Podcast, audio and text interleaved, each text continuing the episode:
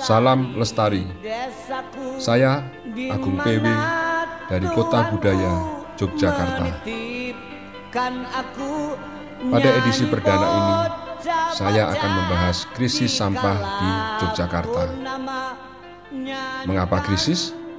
Mari kita simak. Saya mulai dari persoalan tempat pembuangan sampah terpadu atau biasa disebut TPST Piungan yang berada di wilayah Bantul. Lokasi ini merupakan pembuangan tempat sampah bagi ribuan warga Jogja yang sudah berdiri sejak tahun 1994. Berada di kawasan perbukitan, TPST Piungan setiap hari menerima 600 sampai 700 ton sampah rumah tangga dan industri, tetapi bukan sampah bahan berbahaya.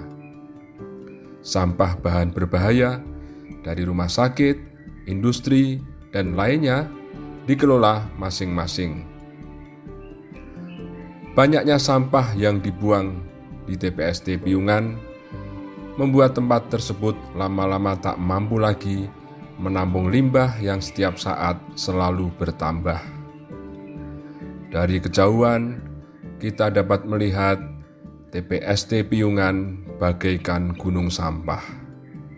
Saat menginjakkan kaki di sana, yang terlihat hamparan gurun sampah dengan bau yang menyengat, terlebih ketika musim hujan.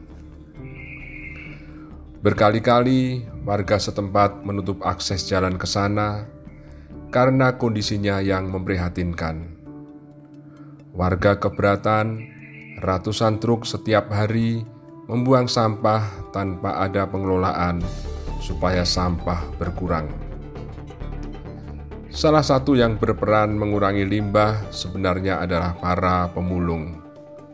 Namun, itu pun tidak seberapa Sebagian besar sampah dibuang dan lama-lama menggunung.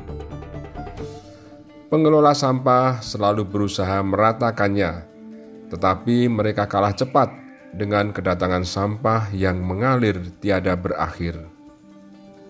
Nah, mengapa warga menutup akses jalan ke TPST Piungan?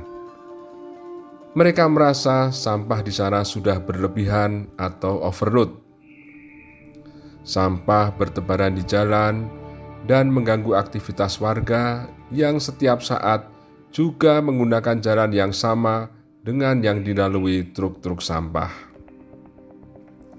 Ketika warga menutup akses ke sana, ratusan ton sampah di Yogyakarta menumpuk di tempat-tempat sampah dan depo-depo.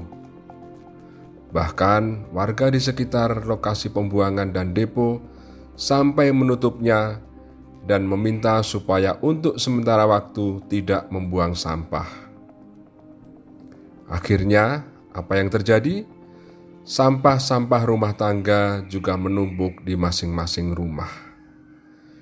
Di sinilah krisis sampah terasa. Lantas, apakah yang harus dilakukan dan bagaimana solusinya? Kita simak di edisi mendatang. Saya Agung BW dari Yogyakarta. Salam Lestari. Nyanyikan pujaan untuk Nusantara.